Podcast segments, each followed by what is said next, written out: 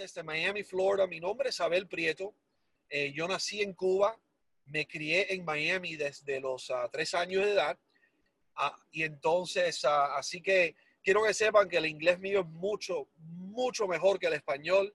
De vez en cuando voy a decir cosas en español que tú vas a decir, oh my God, el pobre. Así que te pido perdón de antemano, te pido disculpas. Yo hablo inglés mucho más que, que el español, pero bueno, me esfuerzo un poco y, ahí estamos.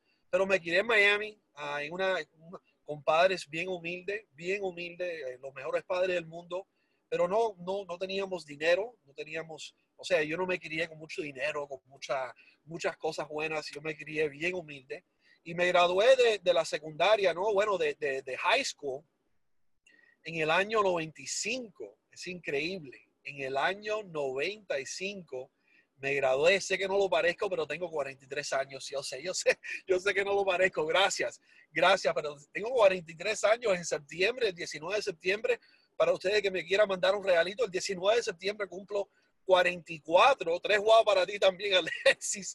Hoy hace tiempo que no digo eso de tres wow, wow, wow, wow, tres wow para ti. Um, y entonces uh, me gradué de high school, aquí de Hialeah High School, yo me quería en Hialeah, Florida, como parte de Miami, ¿no? Y entonces empecé a trabajar, en, bueno, empecé college, entré a la universidad y me salí de la universidad a los dos meses. Yo dije, oh my God, esto no es para mí. Julio, yo empecé en un, en un technical college, un college donde me, me iban a enseñar a, arreglar computadoras, lo que le dicen electronics engineering, ¿no? Y, y yo no sé por qué, eh, yo no sé por qué hice eso, Ah, porque aquí tenemos a María Isabel en, en, el video. Hola María Isabel, saludos para ti. Yo no sé por qué hice eso, Julio, porque yo no sé arreglar nada. Yo soy de esos, de esos hombres, me perdonen, que no sé hacer nada. Yo no sé arreglar nada. Yo poner un bombillo y casi que no. No sé arreglar nada, nada. Yo no soy, yo, yo no soy handyman, soy horrible con mis manos. Yo sé comunicación, yo sé network marketing, yo sé ventas, pero no sé arreglar nada y me, me metí en una escuela de, de, arreglar computadoras y yo dije que va, yo no puedo con esto, demasiado difícil, yo no soy tan inteligente y de igual manera que entré al college, me salí del college, así que soy un college dropout. Están hablando con una persona que es un college dropout. Dejé la escuela. No estoy diciéndote que, que haga lo mismo, pero simplemente no era para mí y entonces empecé a, trabajar en recursos humanos, en el Departamento de Recursos Humanos, eh, Departamento de Personal, en una, en una isla privada aquí en Miami, Miami Beach. Es una isla que se llama Fisher Island. Fisher Island. Una isla como unos 500 empleados porque tienen restaurantes y tienen un, mercado y tienen uh, las playas y tienen, hay como 500 trabajadores y yo trabajaba en el departamento de personal, recursos humanos, tratando de conseguir empleados para esa isla. Y para ustedes que no conocen Fisher Island, es una isla que para llegar a esa isla tienes que montarte en un ferry, ¿ok? Tienes que montarte en un ferry, en un bote que te lleva a la isla a trabajar. Es un, es un viajecito de cinco minutos. Es una isla privada donde hay condominios, no hay casas, solo apartamentos. Pero para comprarte tú un condominio en Fisher Island, ¿sabes tú cuánto? Bueno, ese tiempo, no sé ahora, el más barato era como un millón de dólares por un apartamento, Julio, un apartamento, un condominio. Hay de 2 millones, 3 millones, 4 millones, 5 millones, 6 millones. O sea, millonarios son las personas que viven en Fisher Island. Oprah Winfrey tiene dos o tres apartamentos en Fisher Island. Uh, para vivir en Fisher Island tienes que ser. Y yo recuerdo que al principio a mí me encantaba mi trabajo, me encantaba el ferry porque yo soy cubano y como tú bien sabes, Julio, al igual que los puertorriqueños, a nosotros nos encanta el mar, nos encanta la playa, nos encanta eh, la pesca, los botes. Y yo dije, wow, todos los días me puedo montar en un botecito. A mí me encanta, yo soy cubano, especialmente me encantan los botes, especialmente los que no se hunden. Y yo dije, me encanta este trabajo. Pero como las dos o tres semanas yo odiaba mi trabajo de Fisher Island y la gente me pregunta, ¿por qué odiabas tu trabajo si suena como un lugar maravilloso? Hay dos razones por las cuales yo odiaba mi trabajo de Fish Island. En primer lugar, eh, yo veía los carros que se montaban en ese ferry, Julio, y yo estaba, yo, yo entraba con el cacharrito mío, nosotros los, los cubanos le decimos un cacharro, un pot, le dicen en inglés. ¿Cómo le dicen ustedes a los carros que están? Ese carro no tenía aire acondicionado y algunas veces no le bajaba las ventanas, así que yo sudaba como tú no te imaginabas. Ese carro se me apagaba en medio de la calle como una, una, ¿qué? una chatarra. Eso es lo que yo tenía. Una chatarra, Julio, una chatarra, un cacharro, un pot pot, un cacharrón.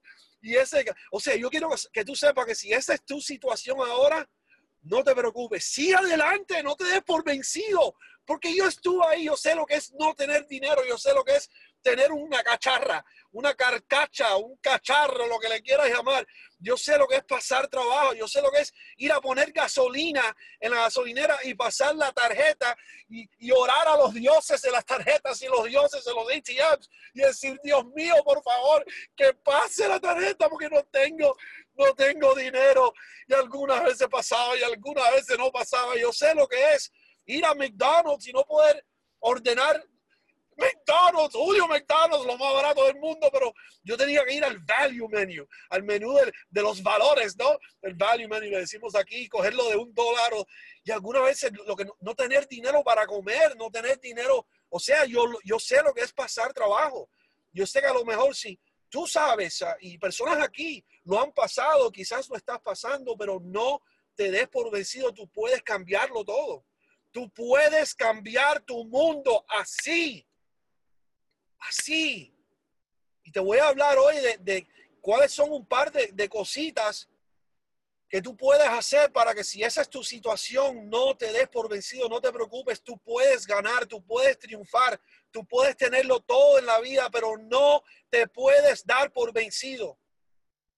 Como le digo a mi equipo, me preguntaron el otro día, ¿qué es lo más importante? O sea, ¿cuál ha sido la clave de tu éxito? Porque ahora soy exitoso y ahora me ha ido bien y ahora tengo dinero y ahora me compré este carro que yo ni sé, tiene tantos botones que yo ni sé, creo que voy a apretar un botón y voy a salir volando para arriba como James Bond y ahora estoy bien y viajo y vivo en California, vivo en Miami, vivo en Virginia y lo que mis hijos me pidan, si es algo bueno, se lo puedo dar, pero yo recuerdo cuando no podía hacer eso. Yo recuerdo cuando mis hijos me pedían cosas y yo le tenía que decir, no, mami, no puedo. No, papi, perdóname, pero no, no puedo, no puedo comprarte eso. No podemos ir a, a Disney World. No puedo, no puedo. Yo me cansé del no puedo. Yo me cansé de decirle a mi familia, no puedo. Le cansé, me cansé de decirle que no. No estás cansada tú. No estás cansado tú de decirle no bueno, si tú no le quieres decir no a tu familia, a ti te tienen que decir no en este negocio ahora.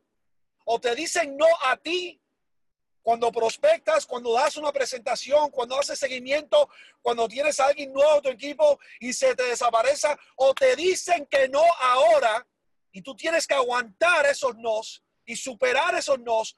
Si no, tú le vas a decir que no a tu familia en el futuro. Así que, ¿qué no prefieres tú? El de ahora, ese no mini, mínimo, chiquitico, ese no, esa palabrita no, no, que es un ruido, es un sonido, no, N-O, es un no. Bueno, que te digan mucho de eso ahora, hasta que busques los yes, los sí, y encuentras personas tan especiales como Samuel Ortiz, como, como, como Julio Ayala, como Santiago Santiago, y así tú no le tienes que decir que no a tu familia, a tus hijos, porque tú eres más grande que eso. Tú fuiste creado para hacer grandes cosas. Dios no crea basura. God doesn't create garbage. Eres una persona especial. Eres una persona poderosa. Eres una persona que puede tenerlo todo si decides tenerlo y tomas acción diaria. Recuerda eso. Yo quiero que tú sepas que yo creo en ti. Yo no sé si tu familia cree en ti. Yo no sé si tu pareja cree en ti. Pero Julio Ayala cree en ti. Abel Prieto cree en ti. Pase lo que estás, lo que estés pasando. No importa, creemos en ti. Utiliza ese poder de la creencia, de la fe, del saber y empieza a cambiar tu vida. Empieza a cambiarla, lo puedes hacer. Y bueno, regresando al tema de la historia, me, me fue un poco de la historia, me perdona, yo me emociono y vamos a hablar un poco más de, de eso, el poder de la emoción, pero lo que sucede cuando tú casas el poder de la emoción con habilidades. Cuando tú casas, cuando tú juntas en matrimonio el poder de, la energía, de la emoción, energía en moción, energy, emotion, energy, en motion, emoción. Es la emoción combinada con energía, emoción, energía y moción, motion, actividad, acción, movimiento. Cuando tú casas, combinas, juntas en matrimonio eso con habilidades, con inglés le decimos skill, cuando tú te haces experto como Julio Ayala en tus negocios, en tu negocio cuando entiendes completamente el producto, el plan de compensación, cómo hacerle marketing, cómo dar una buena presentación, todas las cosas que todos, todo el mundo puede aprender, cambias tu vida para siempre. Cambias tu vida para siempre. Vamos a hablar de eso, pero sí, yo soy un tipo un poco de emoción. ¿Lo, lo notar? Quiero, Julio, déjame saber si esto es demasiado para tu equipo, si es demasiada, es, demasiado esto. No quiero asustar a nadie. No quiero que nadie se me vaya. O, vamos bien. Déjame saber, ¿estamos bien? No, no quiero que se me asusten, no quiero que se me vayan. ¿Estamos ready? ¿Ok? All right. All right, let's go. So yo me montaba en ese ferry con mi putt, putt con mi cacharra, con mi cacharro y, veía que al lado de mí estaba un Lamborghini, un Ferrari, un Porsche, una limusina, un Hummer, un Range Rover, un Bentley, un Rolls Royce. Y yo dije, no, no, no, no, espera, espera, espera, algo, hay algo mal aquí, ¿quiénes son esta gente? Entonces recuerda que yo a, las 12 del día iba corriendo porque me daban 30 minuticos para comer.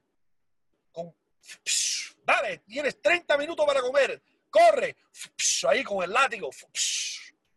Yo, ok, yo salía a comer y yo veía personas jugando tenis un martes a la una de la tarde, jugando tenis. Una mujer bien bonita con su, con su, con su uniforme de tenis, jugando con su, con su marido. Un martes a la una de la tarde, yo decía, what the freaking heck is this? Who are these people? ¿Quiénes son esta gente? ¿Por qué ellos no están trabajando como yo? Yo estoy trabajando, ellos deberían estar trabajando. Yo recuerdo un jueves a la una de la tarde salía yo corriendo a comer. ¿Ustedes saben lo que es correr y comer al mismo tiempo?